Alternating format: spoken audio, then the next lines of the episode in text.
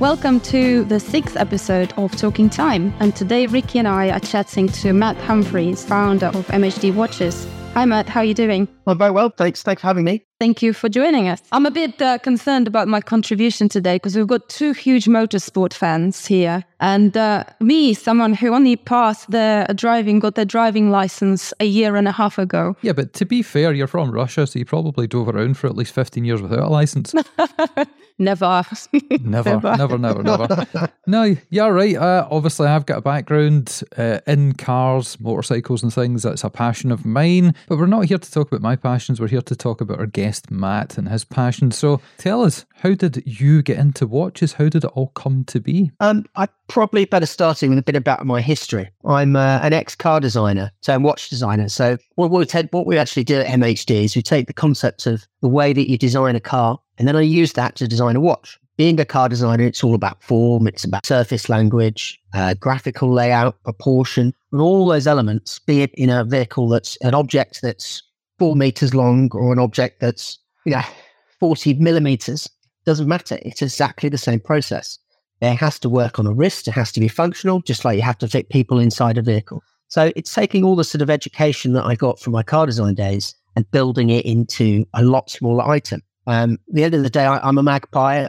If it was, if it's a car with um, it's concept car detailing, I'll be just as enthusiastic about that as I will when I come to my watch design. Um, and it all started when I was, um, I went to Coventry University when I was um, studying vehicle design. It's a four-year course, and in my third year, everybody goes off and does a, a work placement. Um, I sent my folio off to um, Morgan Motor Company, which is a very traditional British manufacturer. Um, at the time, they hadn't actually ever had a designer involved. So I went there as a twenty-year-old on a work placement. Uh, Charles Morgan, the grandson, liked the liked the, my work and um, basically set me up in this tiny little office above the wood shop. And it was that glamorous. I mean, it was a complete dump up there. There was wood shavings all over the place. There was constantly a um, a uh, an extractor fan going. A risk of fire. A risk of fire, definitely. Um, it was it was. I mean, at, at the time I had long blonde hair, so I'd walk through the wood shop and get wolf whistled by four or five of the the uh, oh no the carpenters. Uh, it was it was it was like being thrown in the deep end. But it was the best education I ever had. Um, being in the wood shop, I appreciated the skill and craftsmanship that these. Um, guys and girls were manufacturing these wooden frames for the vehicles. So if you don't know about a Morgan, it's a traditional coachbook vehicle. So you've got a chassis um, with the engine built up front, and then there's a wooden framework, which is like a coat hanger, which sits on top of the of the chassis, and then aluminium panels are then stretched over the wood. And that's how all traditional vehicles are made. So I was there. At the time, they also had a, a modern, more modern vehicle called the Aero eight, which had got B M W V eight in it, a bonded aluminium chassis like an Aston Martin or a Lotus, Um, but still had this lightweight wooden frame with aluminium panels. So whilst I was there, I was asked to um, basically design a coupe body to fit on top of this chassis. I wasn't told much more than that. So I came up with the idea of exposing the wooden framework internally, just like you would in a piece of architecture, um, or you know, a, a bit like a Tudor house or a modern steel front structure. You'd see the structure internally. Um, so I came up with this framework, this sort of internal skeleton, I suppose you'd call it, um, and then stretched this aluminium panel work over it. I went back to Coventry, made a clay model, which is what you do in vehicle design. And again, that's all about understanding surface, proportion, volume, um, and the way that light hits the surface and panels. So I went and did that. I then presented the model to a chap called Prince Eric Sturzer, um, who happened to also own uh, a Swiss bank, Banker Bering, which is kind of handy. So um, he... He basically said, oh, yeah, great. I love it. I'll have it. And I assumed he meant my clay model. So I then went back to university to finish off my, this is about October, to finish my degree off. Which year?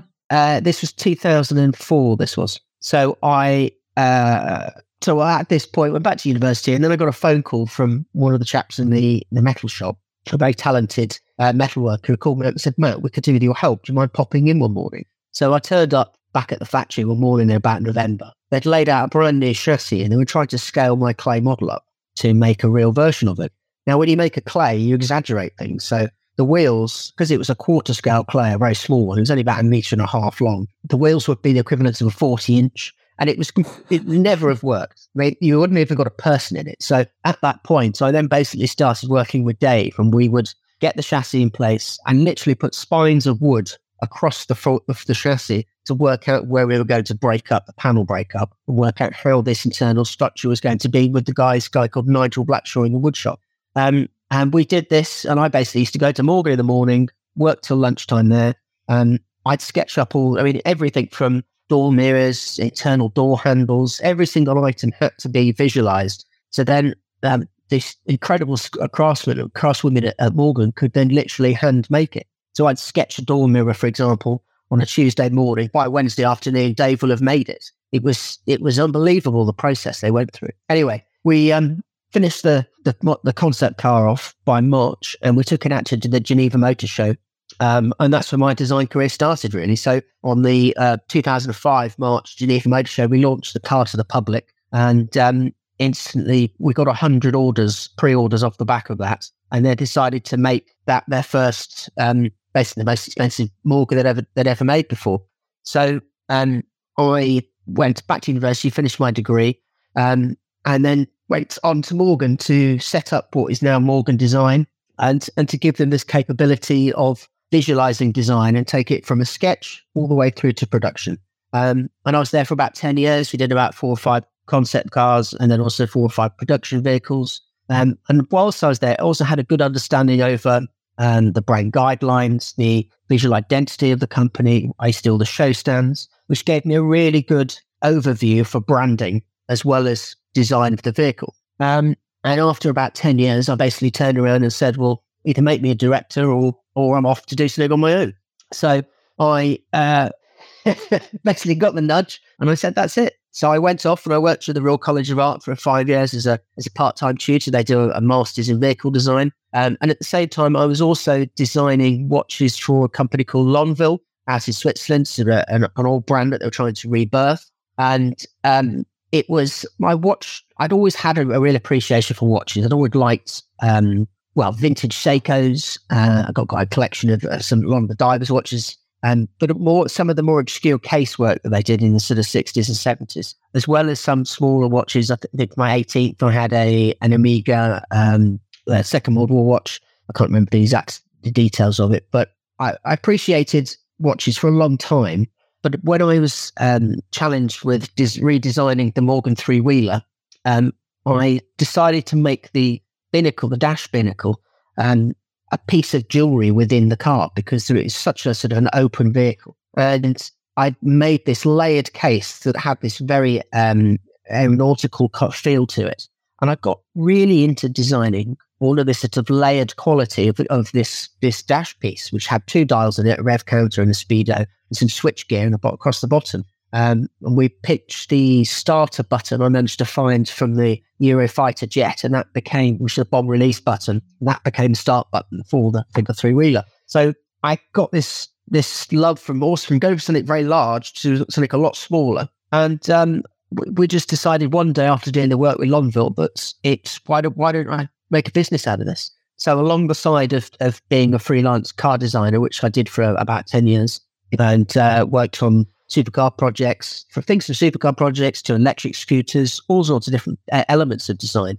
And I set up M H D, and we just started with a very small quartz uh, range to start with. Um, and as we sort of built and as I went through the process of designing these different watches, the thing that really got me interested is that I love the quality and the complexity of making a case that isn't just your standardized shape. I like something that has a layered quality to it. I like an engineered feel. And what we're trying to do is give this engineered quality, this engineered aesthetic with all of our watch cases. So everything we do, every case we have is, is made up of four or five different elements. We have what we call the chassis, the barrel, the bezel, and then the uh, the, the, the the back section that all clamps together and is fixed all the way through mechanically. So everything has got a very engineered feel. And, and a lot of our customer base are from the automotive world and they're petrol heads. And they love our stuff because they see the relationship between the mechanical quality of a vintage car or a vintage motorbike. And then they try and they can see that relating that into our watch and watch cases.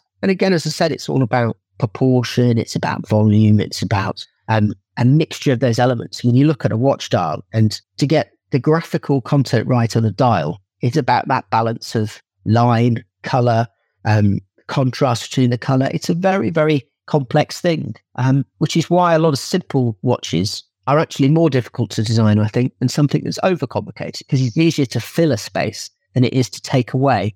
You need just the elements that are needed. But Kathy, that's quite a story. And that's the end of the show. No, it's a brilliant story. I mean, you, you've achieved so much there, and then it's it's just um, brilliant. Dare I ask how old you are now? Well, I was forty this year, so I know... Uh, feel like officially a middle-aged man. You're a very fresh-faced forty-year-old, let me put it that way, because I can see you. The joys of webcam technology. That kind of takes us quite the way through this episode already, and that is a brilliant intro. I wish I'd taken some notes there, because there's so many questions that I have about the car process, and I think we're going to have to have a chat offline or potentially a second episode, because, yeah, my fascination with car building, motorsports, I have never attempted to design a car. I've designed a few watches in my time, but cars are just, you know, something that I look to. And we have had Frank Stephenson on the Scottish Watches podcast in the past. You'll know who that yeah, is. Yeah. He was the designer and, of and Frank, the Escort yeah. Cosworth. Yep, great guy. He's got a brilliant YouTube channel. I think he created the new Mini, which is now the old Mini at B M W, plus tons of other Ferraris, all kinds of things. But the way you've explained that process, the way that you talked about starting off at ground zero in the education system and then moving forward, wow, I'm just absolutely blown away by it. But the question I would probably have is, why did you decide to take the car knowledge and instead of starting a car company, move into the watch side of things? Um, well, I did try to start a car company, actually. So okay. I, I did that as well.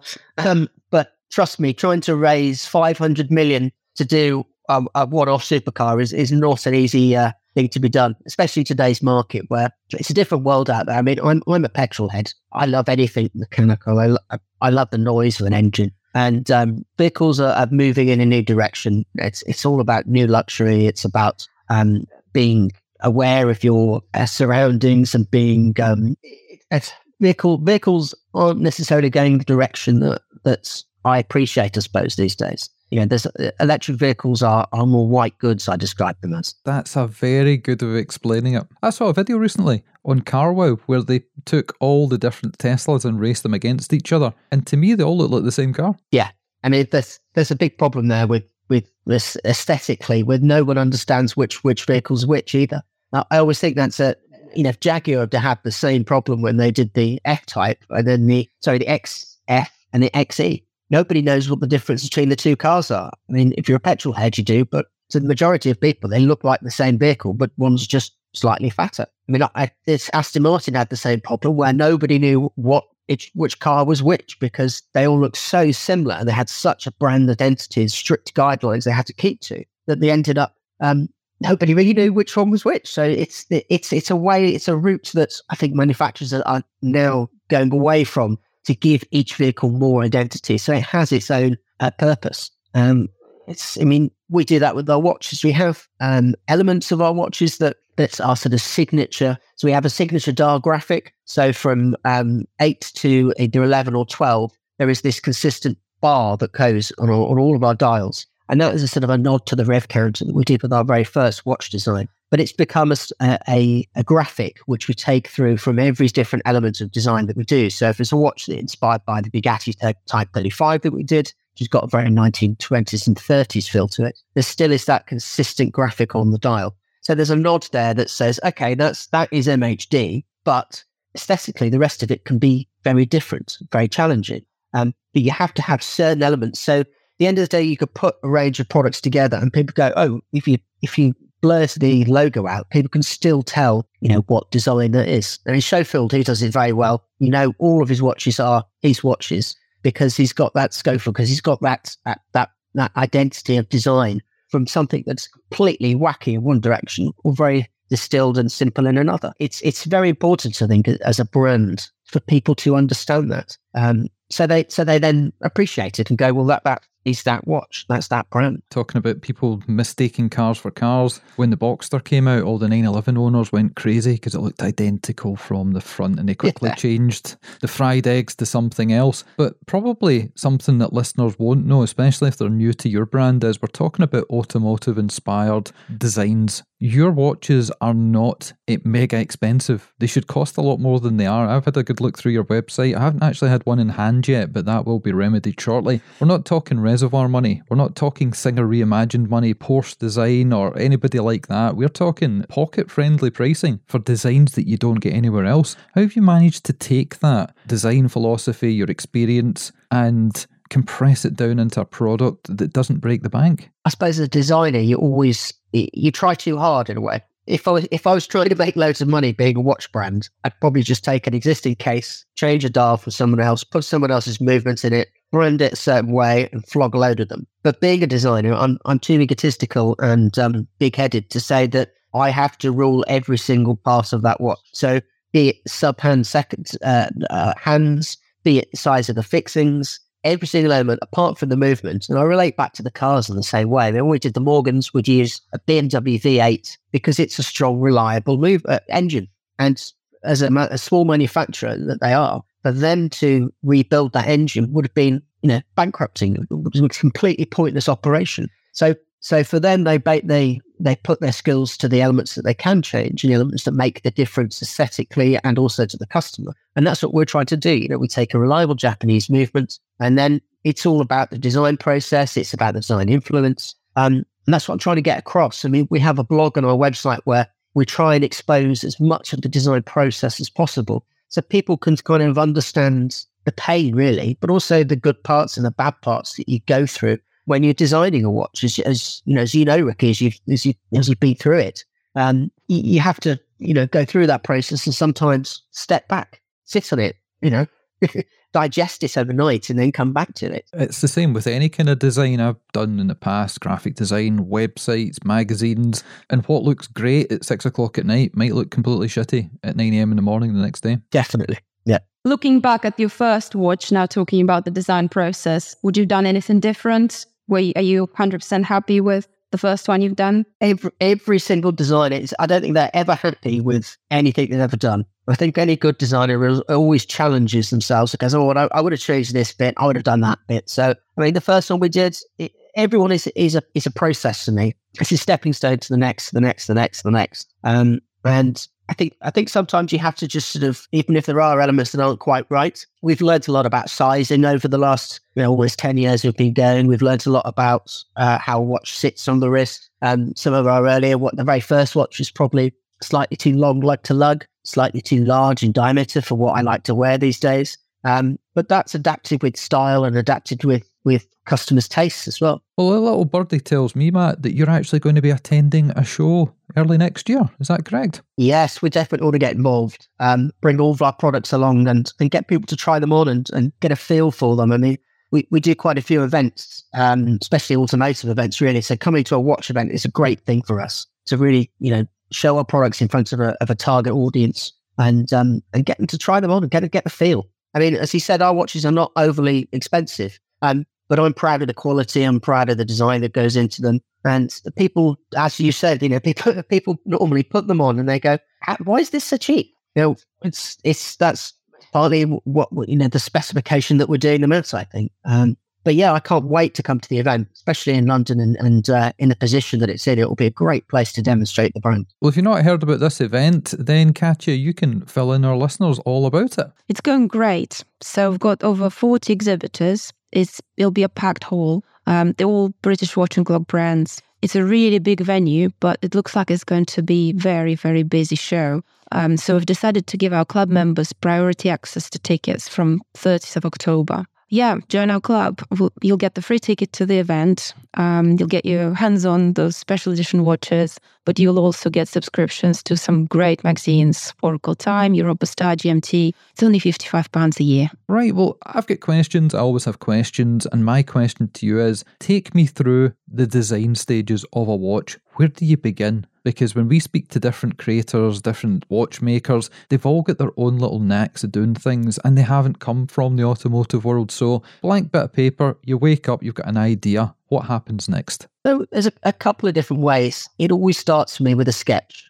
We either take influence from a vehicle, a design period, um, and in fact, with our we did a watch called the Streamliner range. With that particular one, I actually took three different design periods, so nineteen thirties, nineteen fifties, nineteen seventies. Um, and they basically picked elements and, and uh, aesthetic languages from those periods and sketched out some ideas, some very quick, rough sketches, some fast rendering over the top, put them together as an image boards, demonstrating the sort of influences from the three different periods. And we actually put that out to our customer base and then asked for feedback. And then from that feedback, we decided to go down the route of the streamliner, which was the nineteen thirties route, and take influence from the streamliner design period, which was to the Raymond Lowe trains. Um, and, and that's um, was just on the sort of the brink of Second World War, basically. But it was it was some of the, the objects that were, if the Second World War hadn't sort of happened, you would have had this huge advance, I think, in design. And I wanted to try and get that almost Art Deco quality into a, into a watch. So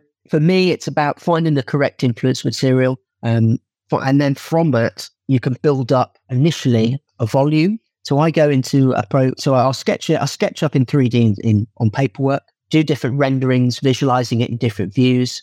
And then when I have three to four different views, which come together as the same object, that's when I go into three D. It's the same with a car. I mean, when you're doing a vehicle, you've got to do a front three quarter, a rear three quarter, and a side view of the sketch. And I did the same with the watch. I do a bang on side, bang on front, top, and then a top three quarter. Once I have those views sketched out, and they all the same elements come together in the same different angles, different in the different angles, that's when you can go, right, there's a clear direction. And then I take that into three D. So then I go into a program called Cinema four D, which is just a very simple a polygon um, modeling program. Didn't expect you to say that. Yeah. I thought you were going to say SolidWorks or something else, not a Cinema four D. Wow, okay. Yeah. I mean, for me, I, I, I'm a bit of an old school designer, really. I used to pick up the clay. So when I was doing cars, it would be it would be done in clay, and I would literally scrape off the surface, put a tape line down, scrape back. The reason I like Cinema four D is that I find it more intuitive, more like clay modeling than some of the other C A D programs. And I think you mm-hmm. need to have that balance between aesthetic, artistic, as well as functionality, especially as, as a as a designer, as a creative, I suppose. What I used to find when I was um, a tutor at the Royal College of Art was that I used to tutor the, the students in a master's in vehicle design. And you'd always find that people would be able to sketch their ideas up fantastically. But then when they have to take it into C A D, the C A D would limit the design that came out at the end because of their knowledge of the process of the C A D, if you understand. So if they can't operate the C A D properly, it limits the design. So all you end up doing is having a half-assed design because you don't know enough about the C A D program. Now, if that's the case, mm-hmm. change the program so you get the results that you want, um, which is why I use Cinema four D. And I find it works perfectly for, um, as I said, with same the vehicles, you know, I can pull out a volume, I can put different surface finishes on, I can pull, adapt, tweak all those surfaces and those curves and those lines as much as I want to get them as right as I want. And in car design, you're always taught to have tension in every line. Well, I was at least. And um, so it looks like you've got a ruler and you're you're you're pulling at two ends of the ruler. When that line that is curved by that, that that's got tension in, and you're te- getting that tension from the piece of metal. So every single line that you see on a vehicle, I was taught, should have tension in it, and that gives it speed. So it doesn't look soggy, it doesn't look fat, it doesn't look overweight. That's where you look at like um, an organic, you know, sort of classic like an E-Type Jag. It looks fast because every line has got tension in it. It's like a cheetah moving. Exactly. And and Frank could say the same thing. I mean, all of his vehicles, they all have, you know, they look light on their feet. They've got that tension. They've got speed. You know, when he did the McLaren P one and stuff, when he did basing around the cheetah, it's exactly that process. Now, I try and relate that to our watches. So when you look at our side view of one of our cases, for example, that curve that comes from the bottom of the of the lug up to the top of the case and across, for me, that line has to be correct. Now, it has to be correct in side view, but also in top in plan view as well. So when you're looking at it, that curve, that volume in that case, still got that tension that I'm talking about. And then it doesn't look heavy. It looks, it looks like it's got, you know, purposeful form for me. Wow. This is a masterclass. Yeah, well, I don't know that. that so then from uh, in C A D, um, I then work up the C A D model, so that I apply different uh, finishes. So you notice on all of our, our cases, I'm, I'm, I like a mixture of finishes. I like a brush surface. I like a radial brush. I like a polish. So a polish surf- surface w- will help to just highlight a line, help highlight to highlight a surface, and but also break up that body, that weight that you have, you know, whole lump. So if you've got a, a watch case, which is all the same finish, it's going to look like one big heavy lump. But if you highlight maybe a line that comes through and, and, and forms a shadow under it, you've broken up that surface. So you can break up a very heavy object by either putting lines through it or breaking up the finishes of it. Um, so what I'll tend to do is I'll tend to apply different finishes, give them different options, print off of a variety of options, sleep on it, wake up the next morning, as we said, review it again, look at those different ways of, of applying the surface finishes, applying different colors. I'll do countless different dial designs with different um, color breakups, different uh, graphical workout break wakeouts as well. Um, it's it's quite a long process, but for me, it's the bit I enjoy most, and the selfish part of it is I love seeing an object going from sketch to then seeing that final production in my hand. That's where I get the most satisfaction. Now, as I said before, um, it, it's it's a long process that we go through to get there, um, which is why I'm, I'm I'm constantly trying to expose it to everybody. Really, I suppose, just to say, look, you're not just buying a standard off-the-shelf object here. This is something that's had love, pain, and and a lot of time put into being developed. I know exactly what you mean, because there have been many companies that we've worked with in the past where perhaps there's a collaborative watch getting produced and I come up with a couple of ideas, send them across, and within half an hour I've got all these different sketches because they've got a sketchbook and they know the case they're going to use, they know the handset they've got in stock, they know how they're going to just throw everything together. But to listen to the way that you think about things, it is a creative process. It's not one and done. And again, I come back to the fact that your watches are inexpensive. We didn't even talk about the actual price. So do you want to tell us where they start? So we start, uh, we tend to do very low volume batches. So we have uh, our daily driver product. We, we just do, we, we produce those in just batches of one hundred. That's got the Seiko Mecha Quartz movements in it. And those are for three hundred fifty-five with a ten percent discount. We do those in a few different colorways. Yes, we do a daily driver, which is at three hundred fifty-five. We do that with a black dial, a reverse panda, and a uh, fully D L C coated black case as well. Um, and then we move up to our Streamliner range. Those are five hundred fifty-five, um, and we do those three different colorways. And again, just a hun- just two hundred of each colorway is what we manufactured with those. And then we've also got our S C range. Uh, we've completely sold out of the first colorway already. Again, just one hundred of those with a grey dial. And we'll be doing two other colorways of that, which we'll be launching in the next couple of months. And those on pre-order are four hundred ninety-five with a, and that's got the Miyota nine series with a twenty-four hour sub-dial and the um, power reserve at the top. So yeah, we're, we're sort of around the sort of, you know, three hundred fifty to five hundred fifty pound mark. Um, everything's made from three one six stainless steel. We use sapphire crystal glass. And as I said, every element is, apart from the movement, designed by myself for us specifically. So handsets, dials, the way they're manufactured. Um, I'm insistent that we have to have uh, metal movement holders inside. I don't like bits of three D printed plastic or any of that rubbish. Um, and I, as I said, everything we do, we do from C A D, engineer it. When they come back to myself, I like to disassemble everything, the samples, make sure they're put together in the correct manufacturing process. It took us a long time to find um, a manufacturer that's that's got the right quality that we wanted and the consistency. Um, but it's a passion project, you know. It, it's it really is passionate in that sort of way. That, that that's why we do it. So you must be working on a new design now. We've got a couple of different designs, and I've always got a few ideas in my head. I want to do a very simple uh, three-hand automatic next, which is which has got some of the qualities of the earlier watches that I like. And then I have this idea of a of a concept watch, which mm-hmm. I keep dreaming about at the moment, which would be something which would be more money, um, but I, I, it needs to be challenging in the way that it's conceived and challenging in the way that you actually manufacture it. So I'm still mulling over ideas over that one, but uh, we'll see where it goes. Perhaps for the British Watchmakers Day, something very special. We, we may, well, if we haven't got it there, we can perhaps, you know, t- show some of the earlier design process. I mean, that's always a nice thing to, to, to show people. So that, that could be a thing so that we show, which is a premiere there, yeah. Mm, how long does the design process usually take you? So, so, so thorough. Um, it's normally around a twelve-month process, if I'm honest, from sketch to when we get samples and and, and, and final production um, samples in, because it does take a long time to go from sketch to C A D, refinement, get samples, make sure that they're right, and then through to final production. So it's quite a long process compared to other people, I'm sure. Uh, yes, that certainly is.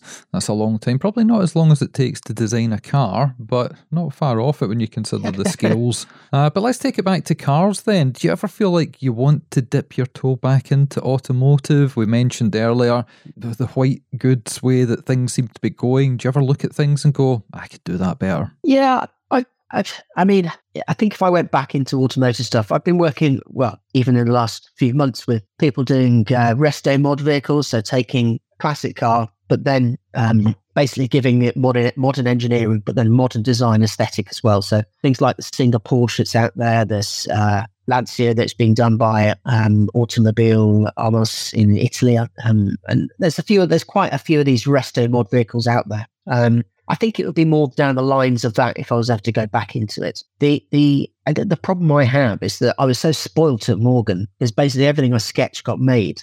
If I went into a, into a car studio, it, I wouldn't have the same privileges, really. So I, I, I've been a bit spoilt in that in that sort of sense. I've got the question of all of these incredible designs and projects you've done since you were twenty. Which one is the most special for you? Um, probably the first. The first concept car I did when I was twenty-one, the, the Morgan Aeromax. Um, I still have a, a it's it's it's um, inspiration is is a very architectural sort of um, form which I love. I, I, I love the fact that the the wooden framework, which is internal, um, it basically um, the aluminium is just pulled across it, and it is true to its form follows function. So the function of the wooden framework is there, and it dictates the form on the outside. And I love the, I love that's in the, the the philosophy behind that. And and it was, it's always going to be special to me because I was, you know, I was just twenty-one in a in a in, in Geneva on the show stand with a jacket that was way too big for me, with press walking up to me going, "Who's this? You know, who who who's this twenty-one year old kid stood next to this car?" So it has a lot of very fond memories for me. Um, and I think it always will do. And it was actually, it was great. The other week, I, I live in um, Gloucestershire, in Cheltenham, and, and uh, there's a hill climb over one called Prescott Hill Climb. And uh, I took my son, who's four, for a morning to go and watch the, the, the, hill, the cars race up the hill. And there was an Aeromax stood there. And it's the first time I got to introduce him to the car and sort of say, because he just says, like, "Daddy makes watches," you know, that that's that's it, really. So it was quite cool to sort of say, well, no, no, before Daddy made watches, that he used to make those things over there. And he said he'd laughed at it, and then I wanted an ice cream. So completely disregarded. Oh, they're that cruel. They're really cruel, and that's for.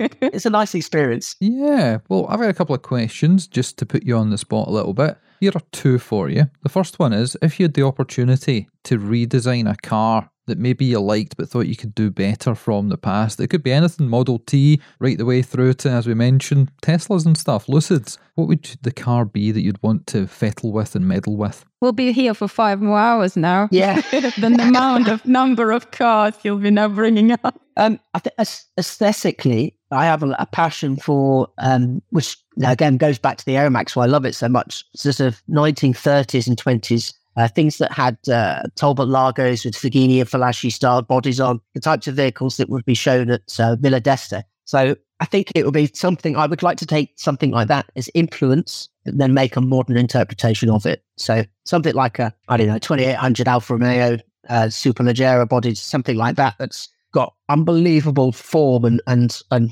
and surface language, um, but give it that modern spin. I think that's probably the direction I do. And that's just because that's where aesthetically I, f- I find the, the passion. Okay, and the second part of that question is, if you could take a watch design from the past and play around with it to make it your own, what watch would that be? Mm, interesting.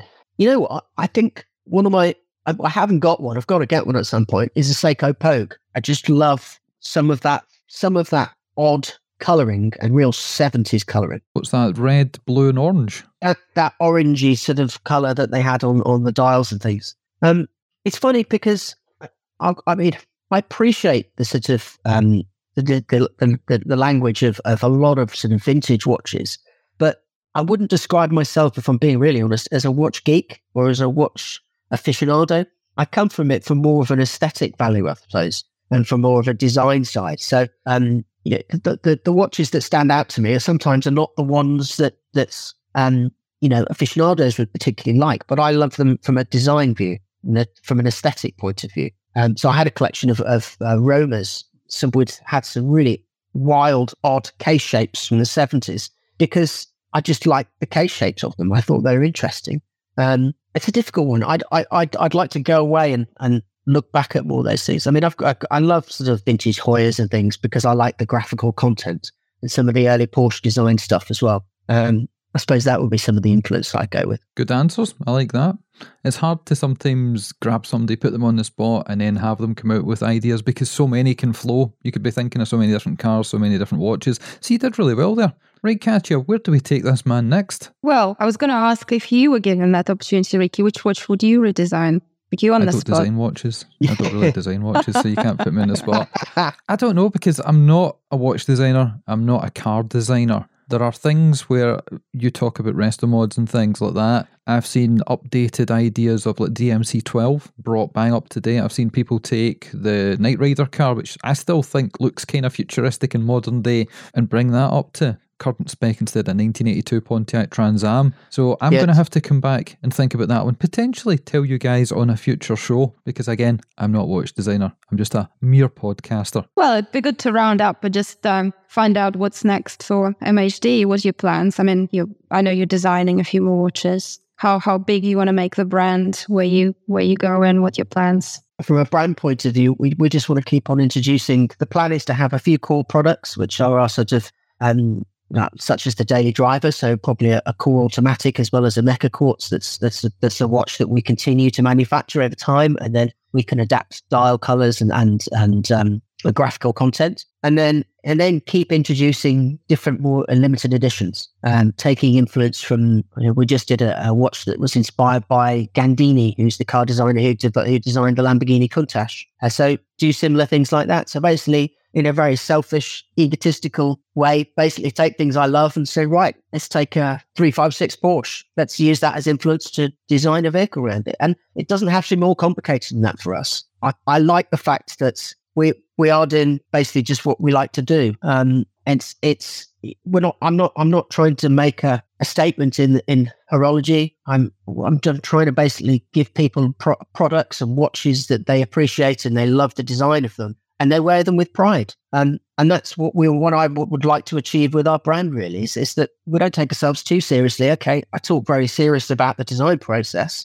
but at the end of the day, I just want someone to put the watch on and just love it. I recently, my, my brother started to get into, into watch collecting, and he's never really been a watch person, but it's interesting watching him and how he just, he'll go buy a, a Timex or a, you know, low value stuff, and get just as much excitement out of, oh, I just found this, I just found that, I like this colorway, oh, do you like this? And great, you know what, that's what I want our, our customers to feel the same way. I want them to go, oh, have you seen the new M H D with, with that color day, that chain, and appreciate it, and not feel it's going to actually charge the world for them to get to have it. And that's where I see, see us going, really. Well, I see what you're talking about there, and I agree with you. It's all about aesthetic, because any watch, as long as it's got a movement that's accurate and works, and it doesn't hurt your wrist when you wear it. All watches are the same. It's all about opinion on creativity. And I like to think of watches as twofold. One is they're artistic. You're having a little bit of flair on the wrist. I say this for my own personal benefit. Men don't really wear much in the way of jewellery. You know, you can't get away with crazy necklaces and bangles and stuff as much as I try my best. So it's always good to have a cool design on the wrist. The sort of second thing is, it doesn't have to cost a lot of money. You're exactly right with your friend that's talking about Timex.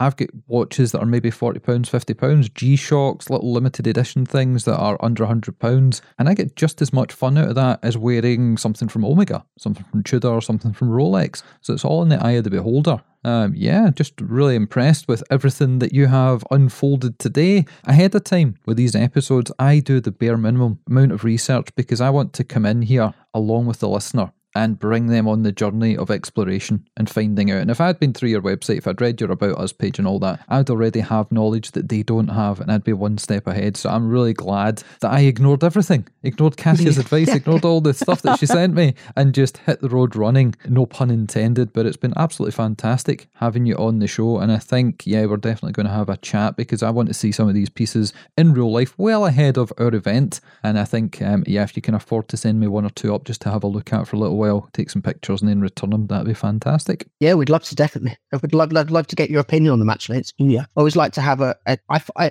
in a selfish way, I find having a designer's opinion is uh, even more gratification sometimes. So it's uh, it's always nice to share ideas and, and thoughts. So I'll definitely get you something. That'd be great. I will pretend to be a designer that day for you.